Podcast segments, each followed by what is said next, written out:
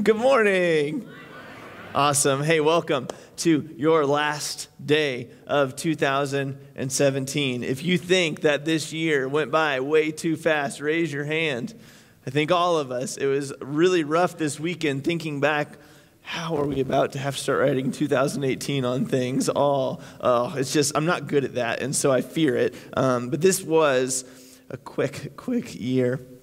We find ourselves this morning right in the middle of Christmas and New Year's Day. It's always an interesting time of year. Um, as soon as Christmas is over, I don't know how many of you begin to go in that reflective state. Uh, what I mean by that is thinking about all of the adventures that you went on in the previous year, thinking about all the things that were great from the previous year, uh, and maybe thinking about all the things that weren't so great the previous year. Uh, I've been living that dream for the past week or so. Um, I, have had some moments to look back and laugh at some of the things that have happened this past year. Had a moment to sit back and really, um, I don't want to say I cried about some things that happened this past year, but it's, it's not always not every day of the year is easy. And so there are some things maybe you had to mourn over uh, this past year. Um, it's a reflective time. That's true. If you go home this afternoon, I want to prove my point. Turn on the TV and just go through the guide because you'll probably see all kinds of TV shows that are like completely dedicated to like the best moments of 2017 or the coolest things that happened in 2017.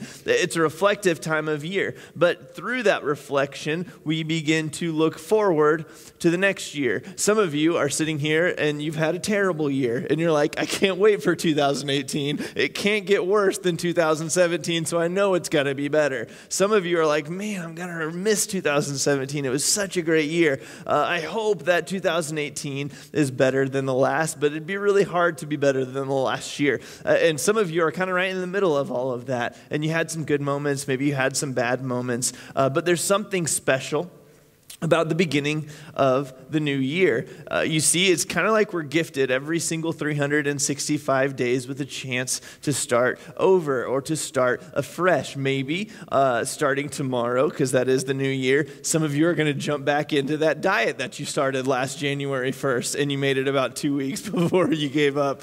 Uh, some of you, that was me actually, some of you are going to jump back into that workout program that you tried out and it lasted you through February, maybe realistically through Tuesday. Uh, but uh, some of you are looking at all the things that you're going to start fresh. Some of you are going to start saving more. Some of you are going to start uh, planning to get away a little bit more often. We, we make all these goals, we call them resolutions, and it's just a way that we think to ourselves, I'm going to uh, change how the next year is, and I'm going to have a better life than the one I had before. Uh, well, if you've had any of that going on in your head, you are fortunate to be here today because I'm going to share with you uh, that I have uncovered the secret to making your 2018 the best year yet. I can tell you that if you hear my words today and apply them to your life, you will have a fantastic 2018. You will have a joy filled year and a love filled year and a year where your relationships are better than they've ever been before. I, again, have unpacked the secrets to all of that and more. Okay, the truth is, I never unpacked any secret. I never found any secret. Uh, the truth is, as I was reading my Bible the other day, I stumbled across a scripture, uh, and it was a really cool scripture. And, and as I was reading that scripture, uh, which is in Second Corinthians chapter 9, if you have your Bibles, you can open up to there. Uh, I had an aha moment. Have you ever had an aha moment when you've read scriptures before? I've talked about this before, but those aha moments are when you read something in the text, in the Bible, or you experience something in life, and and it's like a light bulb gets turned on. Have you had those moments before? A couple of you have. A couple of you hopefully will today. but I had one of those aha moments this week as I was preparing for this morning, uh, where it was a scripture I've read before. It's one I was very familiar with. You're probably going to be familiar with it as you turn there and look at it. Uh, but I had this aha moment, and God was telling me, hey, you know this stuff, but are you living this stuff? Because if you live this stuff, look what I'm going to do in your life. And so this morning, I want to share with you the secret to having a great 2018. Uh, do you have a pen and paper? Are you ready to write this down? You guys are on the edge of your seats in anticipation, so I'm not going to hold back any longer. Actually, you're all just kind of sitting back chilling, but that's okay too. But here is the secret for you to have a joy filled 2018, a love filled 2018, a good relationship filled 2018. Are you ready? Two words, write them down. Live generously. Right? Mind blown. And you're actually, most of you are looking at me like, okay, it's gone crazy on us. Well, I was already crazy. So live generously. If we take these two words that we find in this scripture and we apply them to their life, there are some very interesting things that will happen. And I want to read this scripture to you today. And then I want to talk about this scripture with you today and just point out all the stuff that happens when we live our lives generously. Let's read our scripture this morning. Hear the word of the Lord. Starting with verse 6 of 2 Corinthians chapter 9. The point is this the one who sows sparingly will also reap sparingly, and the one who sows bountifully will also reap bountifully. Each of you must give as you have made up your mind, not reluctantly or under compulsion, for God loves a cheerful giver. And God is able to provide you with every blessing in abundance, so that by always having enough of everything, you may share abundantly in every good work. As it is written, He scatters abroad, He gives to the poor, His righteousness endures forever. He who supplies seed to the sower and bread for food will supply and multiply your seed for sowing and increase the harvest of your righteousness. You you will be enriched in every way for your great generosity, which will produce thanksgiving to God through us. For the rendering of this ministry not only supplies the needs of the saints, but also overflows with many thanksgivings to God. Through the testing of this ministry, you glorify God by your obedience to the confession of the gospel of Christ and by the generosity of your sharing with them and with all others there's about three things that I kind of pulled out of this scripture that really I didn't pull them out. They just kind of jumped off the page at me as we were reading it. You see, Paul's writing this letter to the Corinthians, and he's approaching this topic of generosity with them, something he's talked about before, something he's talked about in depth, uh, but he, he addresses it to them in this moment, uh, I would say from kind of a bird's eye perspective. You see, Paul knows uh, two things about generosity. Uh, the first thing he knows is that it is only through the generosity of God's people that the church can really thrive the way the church needs to thrive. It's through the generosity of God's people that lives can be changed. And Paul knows that because Paul has seen that, and Paul's experienced that firsthand.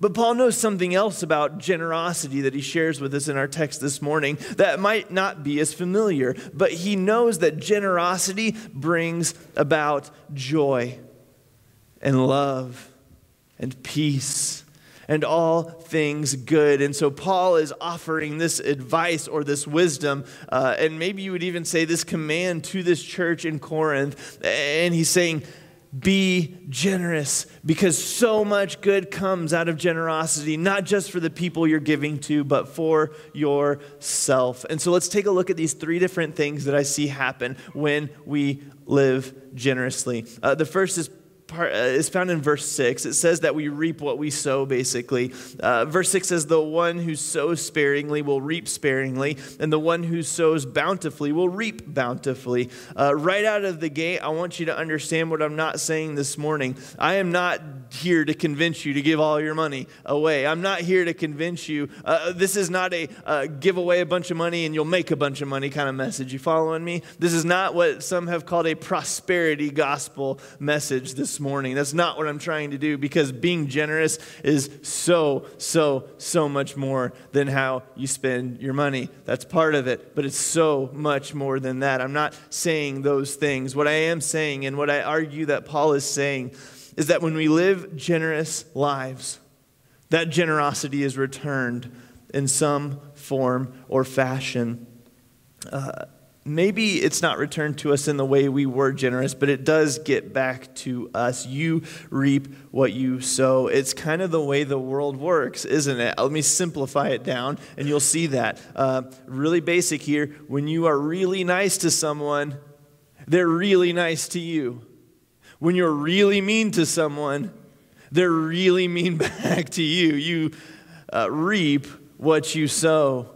And so, as Christians, as people who confess that Jesus is Lord, as people who call him our King, our lives are to be lived generously. And there's just something about the way the world works that you reap what you sow. And so, when you live a generous life, generosity finds its way back to you. Think about that. It just works. I don't know how it works but it works. Again, I'm not saying give away a bunch of money so you can get a bunch of money, but what I am saying is when you are generous, people will be generous to you, and you will reap the benefits of generosity. And maybe some of you sitting here today can testify to that. I know I can, and I know that many of you can because I've heard your stories. But as Paul says, and as Jesus had said, uh, you reap what you sow. And so reap or sow generously. Sow generosity be generous people. Uh, the cool thing here is if you look at this in the terms of relationships, I promise you I had the key to relationships. Generosity is so important to relationships. When you are generous in a relationship and that other person you're in the relationship with is generous back to you, the cool thing is everybody's needs are being met.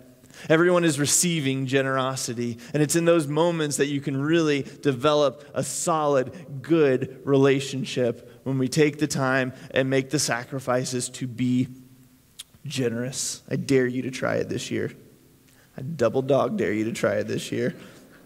Second thing that Paul tells us uh, is that our attitudes matter when we live generous lives. He warns us about being generous reluctantly or out of compulsion, but instead he tells us to give out of thankfulness. In this verse that you hear every now and then, God loves a cheerful giver is mentioned. God loves a cheerful giver. And uh, he continues to say that when we give with thanksgiving our, in our hearts, we'll be blessed, uh, that we'll be full of joy. That a more accurate translation of this passage, if you really break down the, the, the Greek uh, language that this was originally written in, it says, You will have an abundance of grace in your life when you give cheerfully, when you are cheerfully generous. You'll have an abundance of grace because God loves a cheerful giver. Your needs will be met when you are generous. You will be taken care of when you are generous. God loves a cheerful giver. That word love there is the word that we know, agape, but it's the verb form, which is agapeo. I don't know if I pronounced that right, but you can just, you know, think that I did.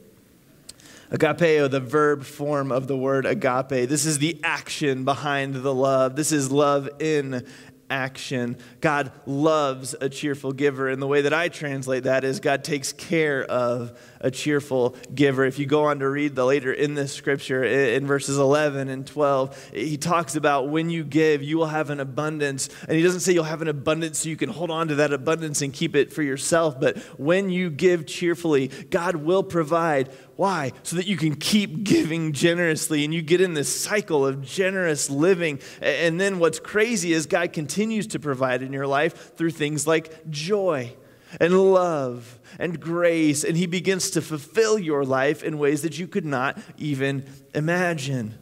Live generously. Be thankful as you give. The third and final thing I want to pull out of the scripture this morning is that when we live generously, look at what happens. And this is probably the key to everything. And this is probably the most important part of why we do what we do when we live generously. Verse 13 says, through the testing of this ministry, or basically when you put this generosity into practice, you glorify God. When you live generously, you glorify God. I want you to think about this one. And I want you to think about who God is and who God has been to you and who God has been throughout all of Scripture. Generosity is part of the very nature of our God read the Bible and you'll see it everywhere. God is a giving God. He is constantly giving to the needs of his people. He's he's giving and giving and giving and giving. And the crazy thing is, he gives and he is generous uh, even when we don't deserve it. You'll read that in scriptures, and maybe you've experienced that in your life. In fact, almost all of the times we see God's generosity is when we don't deserve it because we just don't deserve it. But God is a generous God. And when we reflect his generosity in our own lives and we live generously, God is glorified. And isn't that the goal of Christianity, of who we are and who we worship, to glorify our God and to point people towards Him? Think about it this way uh, the world that we live in is not a giving world all of the time. The people we encounter uh, in the world sometimes are not very giving or generous people. More often than not, you run into situations where people will take and take and take and use you maybe to get what they want out of life. That's not generosity. That's the opposite of generosity. That's selfishness. And that's what the world is used to. And so when we, the church, God's people, leave this building and live generously, people notice. Because that's not how the world works. The world is not a generous place, the world, is a cruel place. And so, as we take generosity that we have received from God into the world in which we live and live generously, people notice, and that is how we can help change lives. Because people will see your generosity and they'll think, that doesn't make sense to me. Why are you being so generous? Why are you helping me out here whenever this is helping me out, not helping you out? In fact, it's putting a burden on you. Why are you doing these things? And it's in those moments that you can introduce people to the same God who changed your life.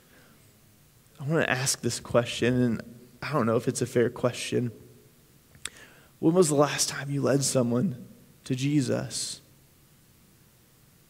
Some of you have done great and you're like, man, last week. Some of you are like, ooh, it's been a while.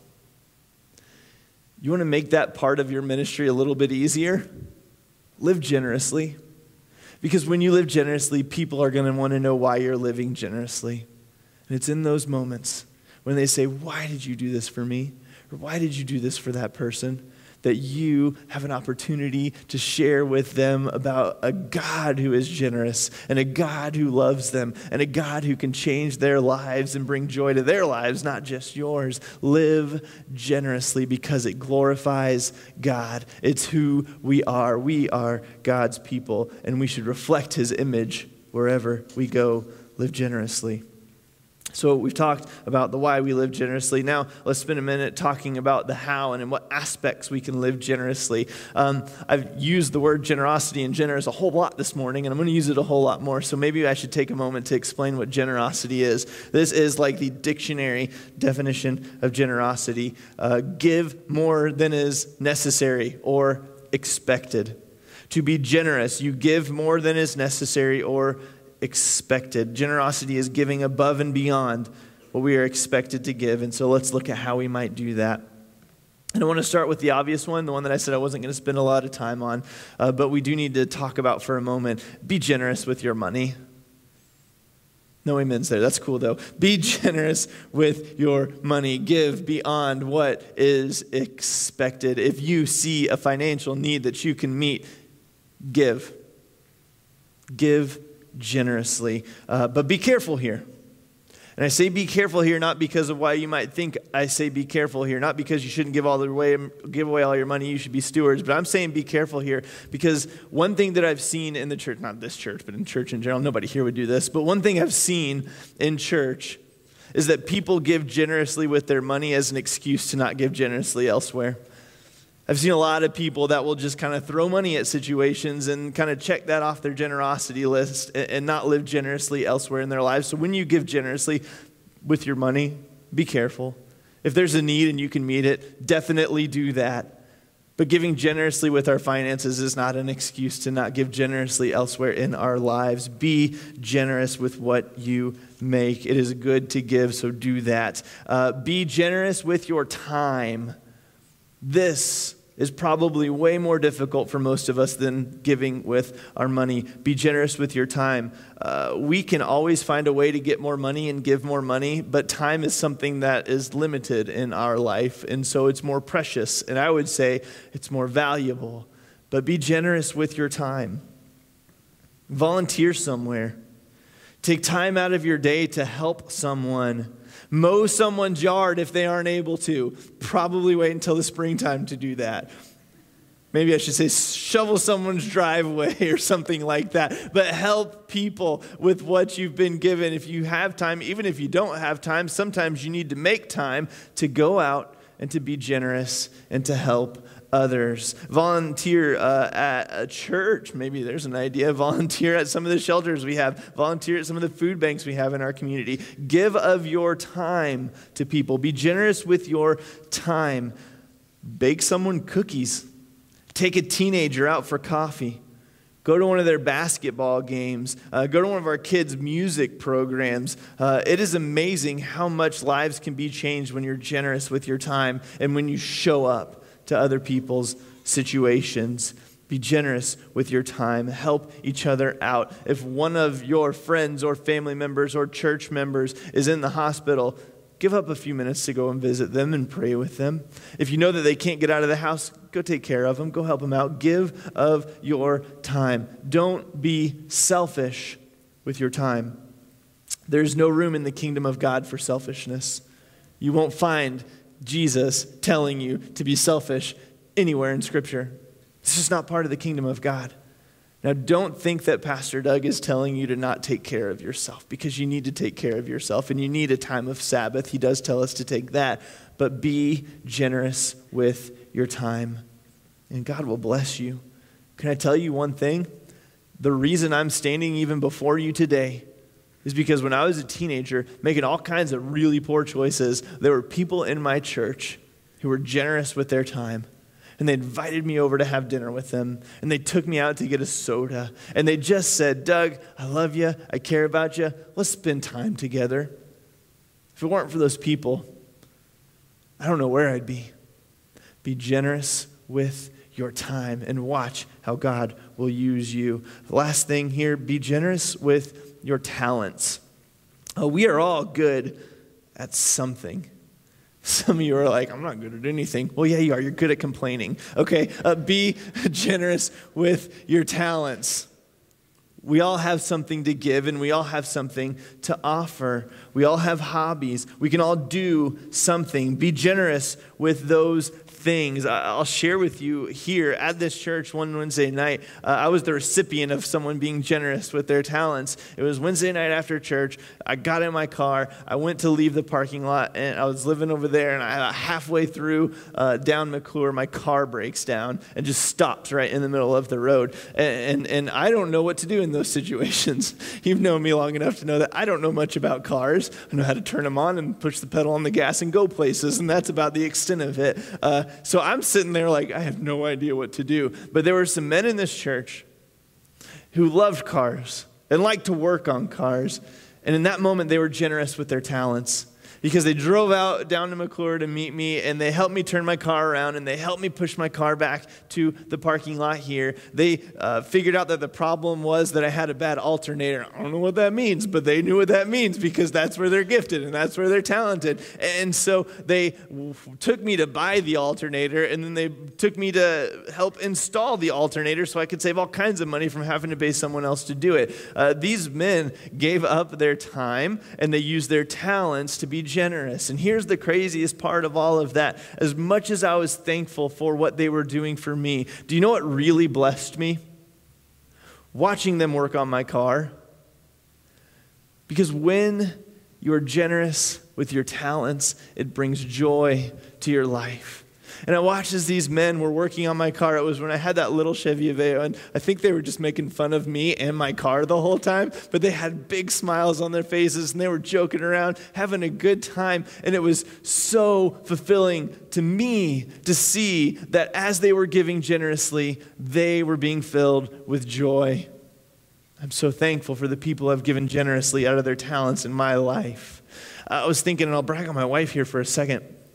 My wife loves to crochet. I don't know if anybody knew that about my wife, but she was listening to the radio one day and she heard a commercial for an organization. This was back several years ago when we were first married about um, a group that was knitting and crocheting hats and blankets to send overseas to, uh, I don't remember what country it was, but a country that just did not have good facilities uh, for women to have their babies. And so they were shipping these blankets and these hats over there. And my wife was very touched by this because she loved to crochet. And so she just said, Hey, I'm going to start doing this. Truthfully, financially, where we were in that time, we didn't have money necessarily to give over to that project, but she had talents to give.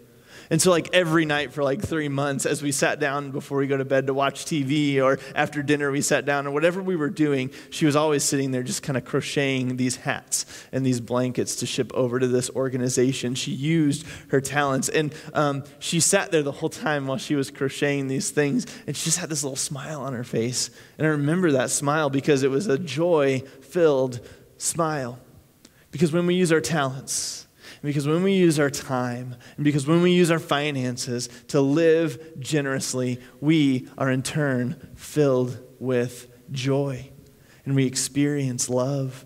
Uh, before we close, I want to share a story about what really taught me about generosity because I had a unique experience um, when I was, it was about 2007, I was a junior in college and I had the opportunity to go on a mission trip to the Dominican Republic. And it was on that mission trip that I learned about true generosity from a little Dominican boy who, uh, I don't remember his name, I don't remember much about him. I remember he had a bowl cut. So, my man, you know, that's a sweet haircut. But uh, he taught me about generosity. And I'm so thankful to this day. I'll tell you about the trip. Um, we flew down there. We drove up into the middle of the mountains. This wasn't like dominican republic that you go to on vacation or honeymoons or anything like that. This was like in the middle of the mountains. Uh, it, it, was a pretty poor part of the country. Uh, but as we're down there working on this little church in the mountains um, it's hot and uh, when you're doing like hard manual labor in the heat, you can get grumpy pretty quickly and you can get frustrated with each other easily. Um, we're experiencing all that and then some. Uh, we're having a good time, but just the work and the heat was just like, okay, all right, we just got to do this. Uh, we were not being generous. We were giving what we were expected to give, is basically what I'm saying, our whole group. And uh, we got to a point near the end of our trip where um, we ran out of supplies to complete a project that we were working on. And so we sat down one night before we went to bed, and uh, we were sitting around the table. And I remember, like, what are we going to do? What are we going to do? We don't have any more money to do this. We don't have any trip money left. Somebody suggested, hey, why don't we all chip in and uh, just see what we have? And, you know, like, we'll each chip in some of our souvenir money and all that kind of stuff, and then we'll see where we're at. And maybe we can buy the rest of the supplies we need to finish the project. And, like, when I heard that, I was like, oh no, I worked really hard to go on this trip. I didn't have the money to go on the trip, so I had to like save up and save up and save up. And I sold half of my DVD collection in college just to have money to go on this trip. So I invested what I thought was a lot of efforts to go on this trip. And I was going to come back home with some souvenirs, okay? Like, I know it sounds so selfish, and truthfully, it was so selfish. Uh, but in that moment, as I'm dealing with just the issues of going on a mission trip and being uncomfortable and being tired and being sore, I mean, I was thinking this way. I was like, like, I'll give a couple bucks, but that'll probably be the extent of it for me. Uh, so they said, you know, hey, by the end of the workday tomorrow, however, whatever's in this cup, we'll just go and see what we can afford to buy. So we did that. Uh, wake up the next morning, go into work. Uh, we work all day. The team that I was a part of was, uh, it was our job to dig a trench from the church down to the street because I guess they were tapping into the, the sewer line. It's, it was very, you know, poverty stricken area, so they did what they had to do. Uh, in the mountains of the Dominican Republic, you're dealing with some pretty rocky soil. Um, it's not like you just take a shovel and, oh, that was easy. No, you're like you got a pickaxe and you're just trying to break up the rocks so that you can shovel them out to dig your trench. So this is, this is hard work. Um, as the day was going on, uh, afternoon came, and there was something that happened every afternoon. When school let out, the school was just down the road, all of the kids from the neighborhood would run up to the church and just hang out. Uh, they did this even when we weren't there. That's kind of what this church's ministry was just a place for the kids to come and have a safe place to play and goof off and learn about Jesus. Uh, but the fact that we were there um, made it even more exciting for them. And so, uh, you know, every day when you hear the school bell ring and you just look up and all these kids come rushing in, it was really fun for the first three days. But on this day, I was like dreading that moment because I was like, I just want to be done with this ditch and I just want to move on and do something else. And, you know, I want to have the fun day because we had a fun day plan. All that kind of stuff was going through my mind. And so um, I was really honestly just kind of dreading that moment when I heard that school bell because I just wanted to get the job done. Uh, and the school bell rang. And when the school bell rings, you just hear all the screams of the kids happy to be free. you know what I mean? You probably hear it here in Columbus too. Uh, and then you hear all the thuds of them running up that dirt road. And then you look up and you see just this flood of children coming into the church. Uh, the boy who lived next door to the church was the little, my little friend with the bowl cut. His house, right next door, consisted of three tin walls and a roof that just kind of slanted over the top of it. His source of water on a regular basis was a old rusty 55 gallon drum that sat in the yard and collected whatever rainwater that they had. You want to talk about a kid who lived his life in poverty? This was this kid. Most of their food came from like the two chickens that they had that ran around the yard and into the neighbors' yards and stuff. They didn't have a lot of stuff. This kid really didn't have anything. You could tell by the shoes that he was wearing, which were barely hanging onto his feet, that this was a kid living in what we call poverty. You could tell by the school uniform that he had that was old and torn, and uh, it just didn't look like it was in good shape, that this kid didn't have a whole lot. So this kid runs up to us after school that day, and in his hand, he had a bunch of these little dum dums, little bitty suckers. They weren't actually dum dums, but it's the closest thing I could find here. This kid had scrounged up everything he had. Everything he had. And he went to the little market on the corner and he bought every single person in our team a dum dum. He walked around to every person in our team with this handful of dum dums. He just walked up to you and he took one out and he held it up to you. And my first reaction was to take the dum dum and say, Hey, thanks. That's so awesome. Thank you so much. Put it in my pocket and get back to work. This little kid would not let me do that. He made me take the sucker and he made me, he just stood there like, like this, just kind of smiling, right? He didn't speak the same language I did. I didn't understand what he was saying, but I figured it out. He wanted me to eat the sucker, and he wasn't going to leave until I ate the sucker. But here's something about that kid I've never seen such a big smile in my life. I've never seen such pure joy in my life. This little kid understood what it meant to live generously more than I ever had. And I looked at that kid. I grabbed that lollipop, tried to figure out what he was saying, didn't understand, but got the picture. So I started eating the lollipop. And more than just tasting like a strawberry sucker, you could almost taste the joy. You could almost taste the love that went into getting that little sucker and the sacrifice it took to give to us. That's the best sucker I've ever had in my life. I've tried to reinterpret that situation, but these things don't taste very good. But in that moment, seeing that joy on that little boy's face changed my life. Because there I was complaining that I had to sell all my DVDs so that I could go on this trip.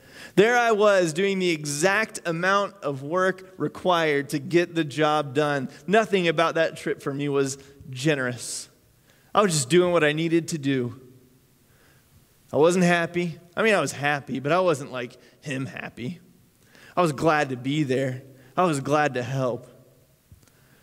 But I saw in his face something that I wanted more than money, more than stuff. Guys, I had stuff. I was going to school at the time. I had a roof over my head and four walls surrounding me. I had a meal every single day at every single meal, and I knew exactly where it was coming from. Never had to worry about it not being there. Way more than this kid ever had. But this kid, had so much more than I ever had. And you could tell by the look in his eyes and the smile on his face. And I decided in that moment, ah, I'm changing things. I'm going to live generously, just like this little boy, because he's got something that I don't have, and I want it. When you live a life of generosity, you will experience joy and love and a fulfillment like you've never experienced in your life. Live generously. You want to have a great 2018? Start there. Live generously. I kind of decided, like, how do I close this thing? I think Nathan's got a song. Is that right? Nathan's got a song. I'm going to invite him to come up at this time. And I want to challenge you this way figure out how you're going to live generously this next year. Figure out what it is that you're going to give. And don't just give out of obligation and don't just give the minimum that you feel like you have to give before you are, you know, checking off the box of, hey, I'm giving. No, live generously. Understand that this life and your skills and your talents and your money and all that you are is not your own. They belong to someone else. We sang songs about how Jesus is king. Let's prove it today and this year by being generous with the things that He's blessed us with. And so I invite you to stand up. If you want to come to the altar and, and maybe you just have something you're hanging on to that you want to give over to God generously, that's fine. The song that we're going to sing, I think, points to this idea of submitting to Him and letting Him have His way in us. So if you're not going to come and pray, I just invite you to stand there and to sing. Uh, would you pray real quick? Lord, thank you for this day. Thank you for your gifts of generosity that you have made so evident to us so much in our lives. And Father, as we look to change our lives and to live more generously and to be who you've called us to be, uh, would you give us the strength? And the wisdom, the courage, and the power, and everything that we need to accomplish that. We love you. We praise you in Jesus' name.